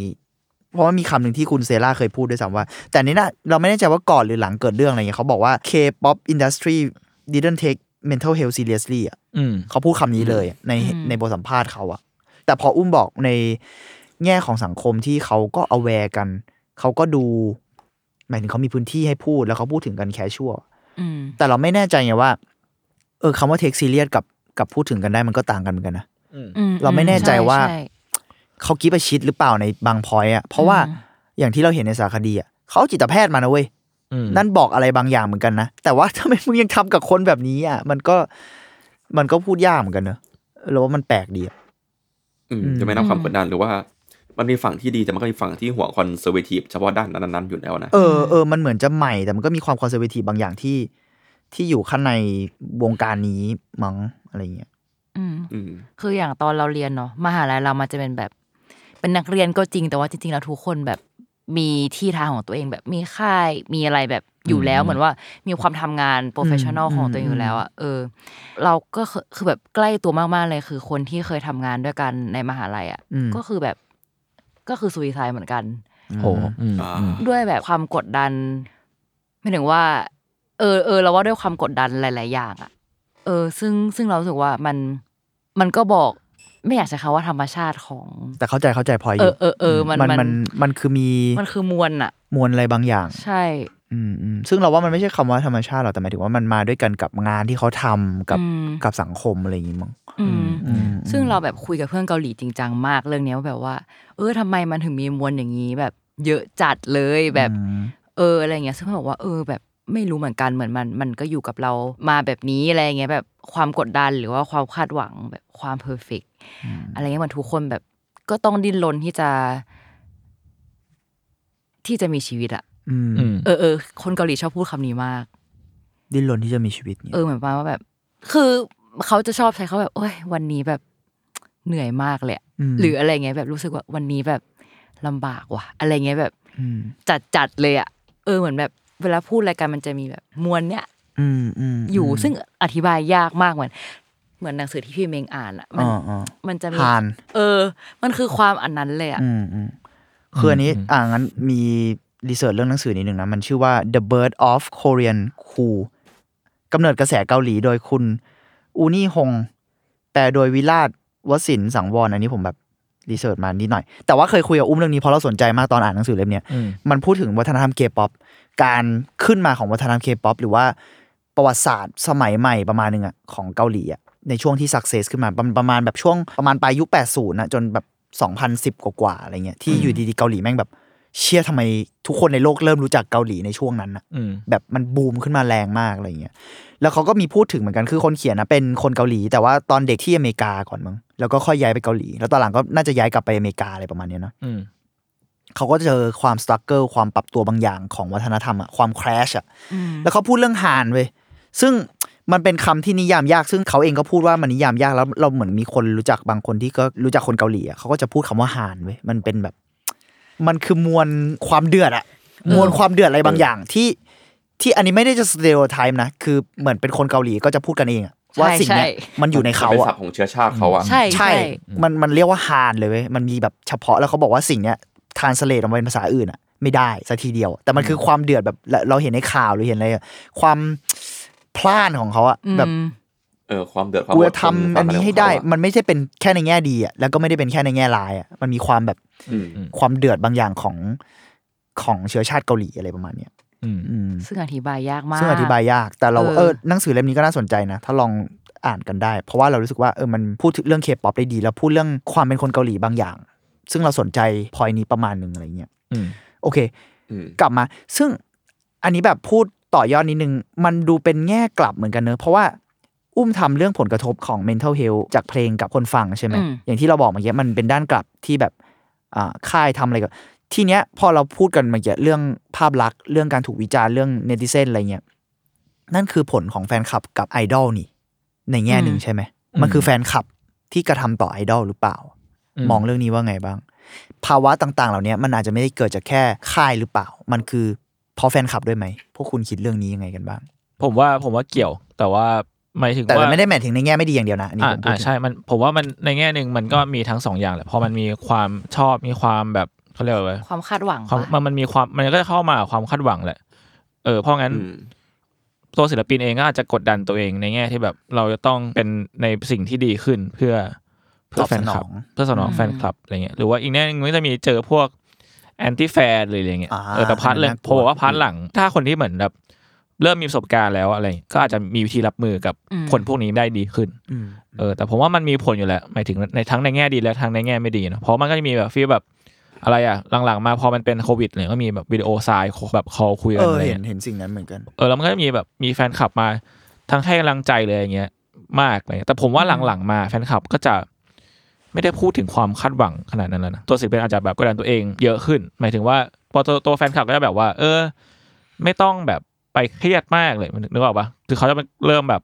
อ่าแวร์เรื่องนี้มากขึ้นมั้งอืมมั้งอันนี้คือคิดในหมายถึงว่าในสังคมที่คนตอนเนี้ย aware นะเรื่องนี้เยอะขึ้นเนอะเริ่ม aware เรื่องนี้เนาะอืมเออมันเหมือนว่าเขาก็จะรู้แหละว่าเออเชี่ยกูไปพูดจาแบบนี้กับตัวศิลปินแม่งไม่ดีหรอก แต่แต่ผมว่าอืมแต่ว่าอย่างที่พูดไปเมื่อกี้ผมว่ามันก็ไม่ร้อยเปอร์เซ็นต์อืมอืมแบบ feel แบบเอ้ยคนเรามันเลือกคนที่จะเข้ามาหาในในชีวิตไม่ได้เว้ยแล้วแบบอาจจะมีคนมาให้กำลังใจเราร้อยคนอย่างเงี้ยแต่คนที่คนที่ร้อยหนึ่งอะอืมไม่งอาจจะด่าเราแล้วเราอาจจะ take side ด้านนั้นด้านนั้นก็ได้ใช่มันมีอยู่แล้ว ซึ่งอืมอะสิ่งนี้มันก็จัดการยากแล้วแต่คน อืมอืมอืมน้องเรื่องนี้ว่าไง ผลกระทบกับแฟนคลับกับตัวศิลปินเองอะไรเงี้ยยากอะไม่รู้จะพูดว่าไงคือ คือแต่ว่าทีสิทของเราอะคืออย่าง BTS เนาะอืมเขาก็ต้องแบบ หมายถึงว่าก็ต้องมีภาพลักษณ์ของเขาแต่หมายถึงว่า ตัวเนื้อเพลงของเขาอะอืมอืมมันไม่ได้แบบมีความพูดแบบว่ามันมันมีสิ่งฟราใจอยู่ในนั้นอะเช่นเขาพูดเรื่องแบบ mental health ใด ๆ หรือว่าเรื่องความที่แบบค่ายเขาเล็ก และแบบต้องต่อสู้กับค่ายใหญ่ ความสิ่งนี้อยู่ในเนื้อเพลงความด้วยใช่ไหม unfair ของ entertainment เขาอะอยู่ในเพลงเขาเลยอะอืมอืมเออ ซึ่งซึ่งมันก็เป็นอีกมุมหนึ่งเนาะที่แบบว่า เราเลยทำให้เราเลยเลือกเพลงของเขาเนี่ยแหละมามาใช้กับ แฟนคลับที่แบบเหมือนมาแทนปัญหาของเขาได้อะไรอย่างเงี้ยเออเออเอออือฮึโอเคงั้นเราถามต่อนิดนึงเพราะว่าอืมคืออุ้ม specific เลือกแฟนคลับไทยด้วยใช่ไหมอืมอืมทีเนี้ยผลมันออกมาเป็นไงบ้างแล้ว แล้วเราอยากรู้ว่า เอ้ยมันเกี่ยวโยงหรือกับเกาหลียังไงบ้างอะจากผลที่ออกมาอ๋อเข้าใจไหมพอเข้าใจไหมหมายถึงว่าผลที่เกี่ยวข้องเกาหลีแบบในแง่ไหนอะสมมุติว่ามันเป็นแฟนคลับไทย แต่อืมฟังเพลงเกาหลีใช่ไหมอืมอืมแล้ว เออความรู้สึก เขาเป็นยังไง เราเราอยากรู้กัน อุ้มสามารถ compare ได้ไหมว่าแบบเออแล้วแฟนคลับเกาหลีรู้สึกยังไงแฟนคลับไทยรู้สึกยังไงอะไรประมาณเนี้ยในในผลทีสิทธิ์ของคุณอะเอออันแต่เราไม่แน่ใจเรื่องแฟนฝั่งแฟนคลับเกาหลีเนาะพระเอาอย่างว่น้อยแค่ในแบบซับเพื่อนเพื่อนๆคุณเราก็อะได้อะเป็นเป็นฝั่งไทยอ๋อหมายถึงเพื่อนเพื่อนเออในกับเพื่อนๆเกาหลีอะไรเงี้ยความรู้สึกต่างกันกับอันนี้ไหมอะเราเราว่าพอคนฟังเพลงมันก็จะตีความตามแบบ วัฒนธรรมหรือว่าอะไรที่ตัวเองเจออะอ่าอ่าฮะเออ แต่ว่าตอนตอนทำทีซีอะคือ เหมือนคนก็จะตีความอย่างเช่นสมมติว่ามันจะมีเพลงที่เกี่ยวข้องกับความอันแฟร์ในแบบอุตสาหกรรมเกาหลีอะไรอย่างเงี้ยคนก็จะไปตีความว่า เออเขาก็เจอความ unfair นี้เหมือนกันในการสอบผู้พิพากษาในอะไรไทเงี้ยยอะไรอย่างเอองี้ในใช่ไหมไทยอะไรเงี้ยเหมือนมันมันแปลกแยกไปตามบริบทของเขาเหมือนเขาก็จะเอาเพลงเนี้ยมาตีความในความปัญหาของเขาเอง หรือว่าแบบ เพลงที่พูดถึงแบบความฝัน mental health อะไรอย่างเงี้ยอืมก็คือแบบตอนตอนเราทำอะคือเราทำเป็นแบบ surveyแล้วคือแบบเราได้ว่าเราปล่อยเซอร์เวย์ไปประมาณสามสิบนาที คือมีคนตอบมาแบบสี่ร้อยคนอะเชี่ยแล้วแบบเดี๋ยวตจัดอบแบบเป็น A4 อะอืมคือเล่าเรื่องตัวเองเป็น A4 อะ ซึ่ง เออเราแบบเรารู้สึกว่ามันมหัศจรรย์มากเลยอะที่แบบอยู่ดีๆใครจะอยากมาเล่าเรื่องตัวเองแบบ ให้คนที่ไม่รู้จักฟังอะอืมแค่เพียงเพราะว่าเราสื่อผ่านกัน ด้วยเพลง เออ ด้วยเพลงนี้ แล้วก็แบบใช่ใช่อืมอืมอืมอืมโอ้พลังมันก็เยอะเหมือนกันนะในแง่ แง่ดีอะไรเงี้ยอืมเออ อืมอืมซึ่งจริงๆแล้วว่าอันเนี้ยมันก็มีผลกระทบกับศิลปินเหมือนกันนะ เหมือนที่พูดว่าแบบว่าเนื้อออกปะยิ่งยิ่งแฟนคลับแบบกดดันนะคาดหวังเท่าไหร่อะอืมเออ ศิลปินก็มีความแบบกดดันมากเท่านั้นเหมือนแบบอย่างอย่าง BTS เนี่ยก็คือเคยพูดว่าแบบว่า วันที่เขาแบบชนะรางวัลที่ต่างประเทศอะแล้วอยู่ดีก็ร้องไห้ ไม่ไม่ใช่เพราะว่าที่ตัวเองชนะนะเพราะว่ากลัวว่าแบบวันหนึ่งจะตกลงมาเชี่ยอืมโอ้เขาก็เออเขาก็เปราะบางเหมือนกันนะในใช่โพสิชันเขาโอ้โอ้นี่เราไม่ค่อยรู้พอยนี้ขนาดนั้นเอาแต่ในที่สุดมันก็กลับมาเรื่องเดิมนะมันก็คือพลังของเพลงด้วยประมาณหนึงแหละอืมไม่ประมาณหนึ่งอะเยอะเลยอะโอเค ก็น่าจะประมาณนี้แหละที่ที่คุยกันอ๋ออีกอีกอีกเรื่องหนึ่งที่เราว่าน่าสนใจคือ เป็นเพราะว่าสิ่งเนี้ยเป็นอุตสาหกรรมของประเทศเขาหรือเปล่า คนเลยกดดันขนาดเนี้ยคนในวงการ เพราะว่า เราเนี่ยหลังที่ research นะคือเกาหลีตั้งใจใช้สิ่งเนี้ยเป็น product ในการส่งออกส่งออกเนาะอะอืมมันมันคือเชิงการค้ามันคือเชิงแบบอืมเศรษฐกิจของเขาเลยอะซึ่งซึ่งเราอ่านมามันเหมือนประมาณว่ามันคือประธานาธิบดีคิมแดจุงนะถ้าข้อมูลผิดพลาดขออภัย ในช่วงแบบ 1997ถึง1998เนี่ยนโยบายเหล่านี้มันเริ่มออกมาอืมแล้วก็ตั้งใจผลักดันสิ่งเนี้ยเป็นสินค้าของชาติอะอืมซึ่งที่เขาตั้งใจเลือกความเป็นวัฒนธรรมป๊อป เพื่อใช้เป็นสินค้า เพราะว่าเหมือนเขาให้เหตุผลประมาณว่า มันใช้เวลา ทรัพยากรที่เขาต้องใช้คือเวลากับฝีมือของคนอืมแค่นั้น คืออย่างอื่นอืมแบบป่าไม้ ต้นไม้น้ำมันเขาก็ไม่มีอืมต้นไม้มันก็ไม่ได้แบบอ่าปลูกพืชได้ดีขนาดนั้นอะไรเงี้ยเทคโนโลยีก็เงินไม่ถึงอะไรเขาเลยงี้ใช้คนเว้ยอืมซึ่งไออืมสิ่งเนี้ย พอคุณใช้คนในแง่หนึ่งแล้วกันเป็นสินค้าในอุตสาหกรรมอะสิ่งนี้เลยเกิดขึ้นหรือเปล่าอะไรเงี้ย อันนี้เราไม่ได้มองในแง่ไม่ดีอย่างเดียวนะแต่เรามองในแง่ว่า รากของ สิ่งเนี้ยมันเลยสร้างอะไรบางอย่างขึ้นมาหรือเปล่า พวกคุณมองว่าไงกันบ้าง กับอืมกับการที่แบบมันเป็นอุตสาหกรรมอะ ผมเห็นด้วยฮะ ผมรู้สึกว่าก็ทุกคนนั้นรู้แก่ใจอะว่าแบบฉันคืออันดับหนึ่งของประเทศหมายถึงอุตสาหกรรมอันดับหนึ่งอะอืมมันดูเป็นตัวแทนประเทศอะอืมฮึคือแค่แบบว่าศิลปินเคป๊อปไปทำอะไรไม่ดีเข้าสักอย่างหนึ่งอะมันอาจจะเอฟเฟกต์ถึงคำคำว่าศิลปินเคป๊อปไปเฉยก็ได้เลยนะอือืมมอืมเพราะว่าอืมแม้แต่ดาราเกาหลีอะก็ก็โดนเอฟเฟกต์ด้วยไม่ใช่แค่เคป๊อปใช่ไหมล่ะอือืมม เพราะว่าอุตสาหกรรมที่พูดถึงคืออุตสาหกรรมบันเทิง แม้แต่ข่าวอะข่าวก็ไปทั่วโลก worldwide ขึ้น เพราะว่าการประโคมข่าวของสื่อต่างๆนานาเองอะอืมว่ามันก็สำคัญแหละอืมอืมอืมอืมอืมอืมอืมผมว่าเกี่ยว แต่ part หนึ่งมันคืออย่างที่เออทีเคบอกนะมันอาจจะเป็นหน้าตาของของประเทศ เพราะมันจะมีแบบเขาเรียกว่าอะไรฮัลยูฮัลยู star ฮัลยูใช่เอใช่อแบบเป็นแบบเขาเรียกว่า ดาราเกาหลีที่โบวายอะไรอย่างงี้ป่ะอืมเออออืมแล้วก็อีก part หนึงคือ พอมันมีเรื่อง เรื่องงบประมาณอะไรของประเทศเข้ามาในอุตสาหกรรมนี้เยอะอะไรเลยอืมนี่นแหละมันก็กลับไปเรื่องเดิมมันคือความคาดหวัง คือนอกจากที่มันจะมีความคาดหวังของแฟนคลับและศิลปิน ครอบครัว บริษัท หรือว่าหลาย ๆ อย่าง เพราะเม็ดเงินในนั้นแม่งหมุนแบบเดือดมาก หรือว่าในที่เราเคยคุยกันว่า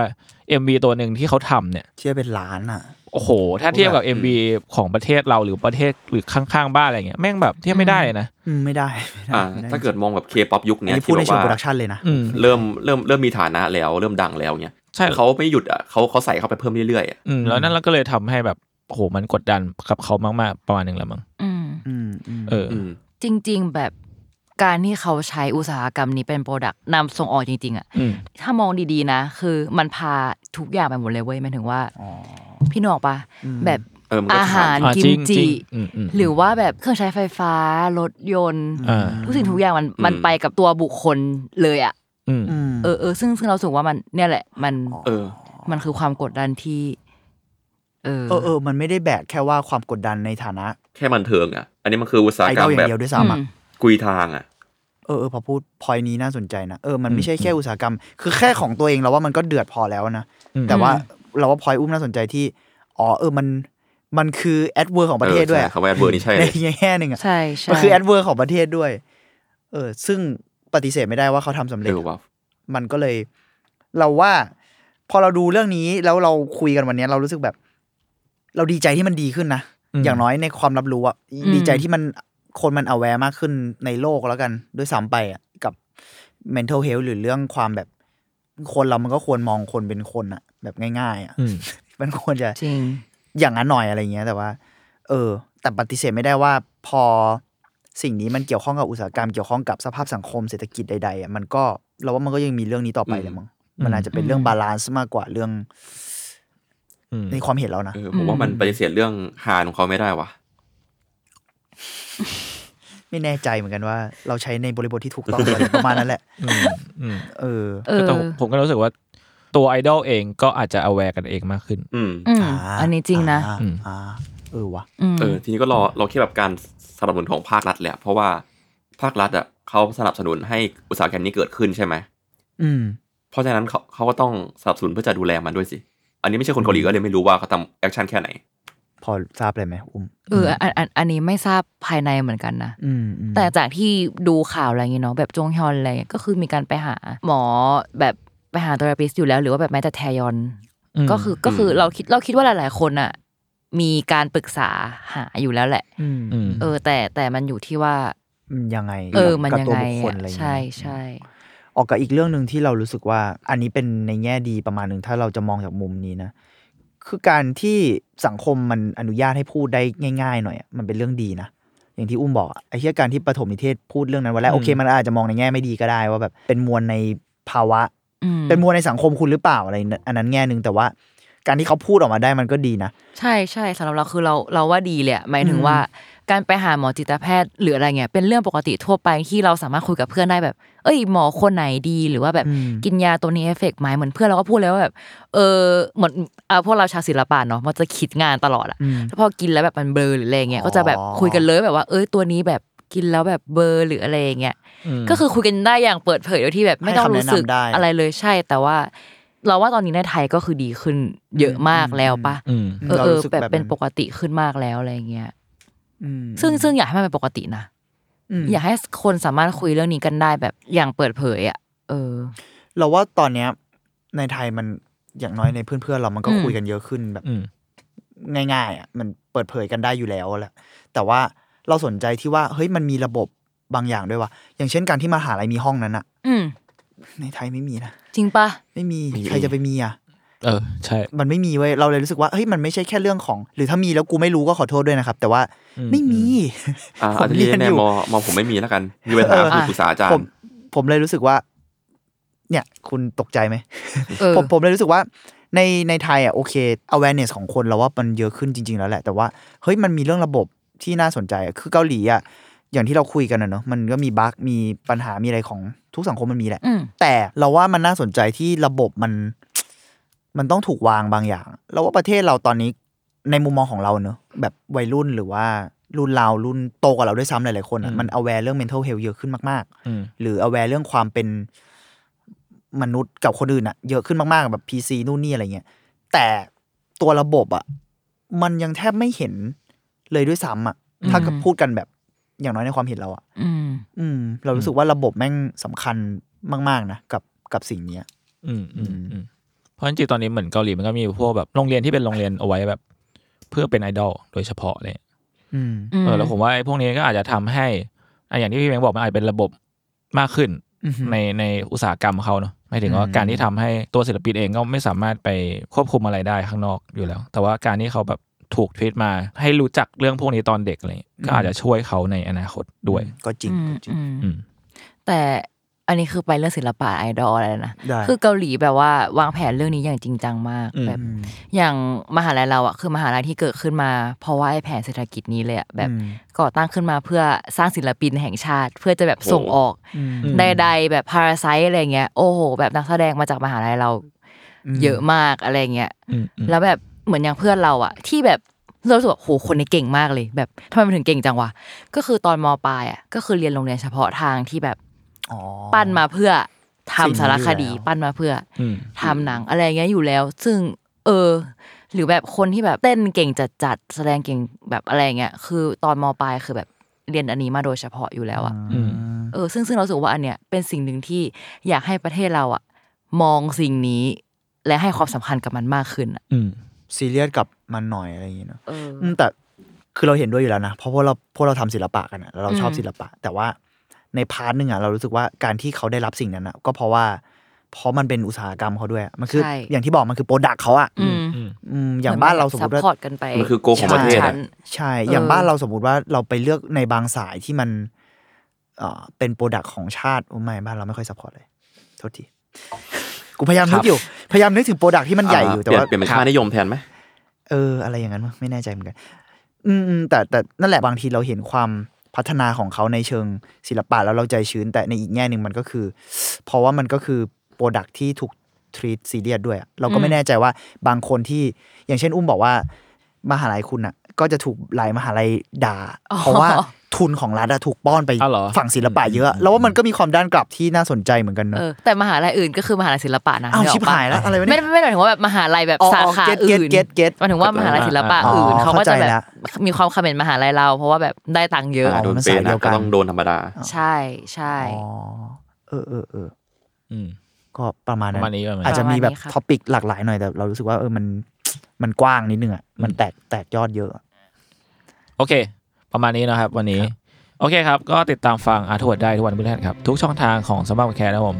แล้วก็ใครเอ็นดูพวกเรานะครับ อยากสนับสนุนก็ไป Follow ไปติดตามได้ใน YouTube Membership ครับ ใน YouTube ตอนนี้มีแล้วนะฮะ ชอบคำว่าอินซื้อมากาเซให้ทีมงานได้ค่ะ ครับเฮ้ยสุสาดมยอพัดนบาท แล้วก็พวกผมก็จะมีมีอายศประกาศอ๋อขอบคุณมากครับคุณอะไรอ่าเป็นตลอดเดือนไปเก่งมากอะสามารถใช้บอกรักแฟนบอกรักใครก็ได้ได้ด้วยเหรออยากดีอะฝากข้อความอะไรบอกได้เลยครับ ดีครับ แล้วก็โอเค ประมาณนี้พวกผมสี่คนลาไปก่อนครับวันนี้ครับผมสวัสดีครับ สวัสดีครับ สวัสดีบ๊ายคบายครัรับบสวัสดีครับ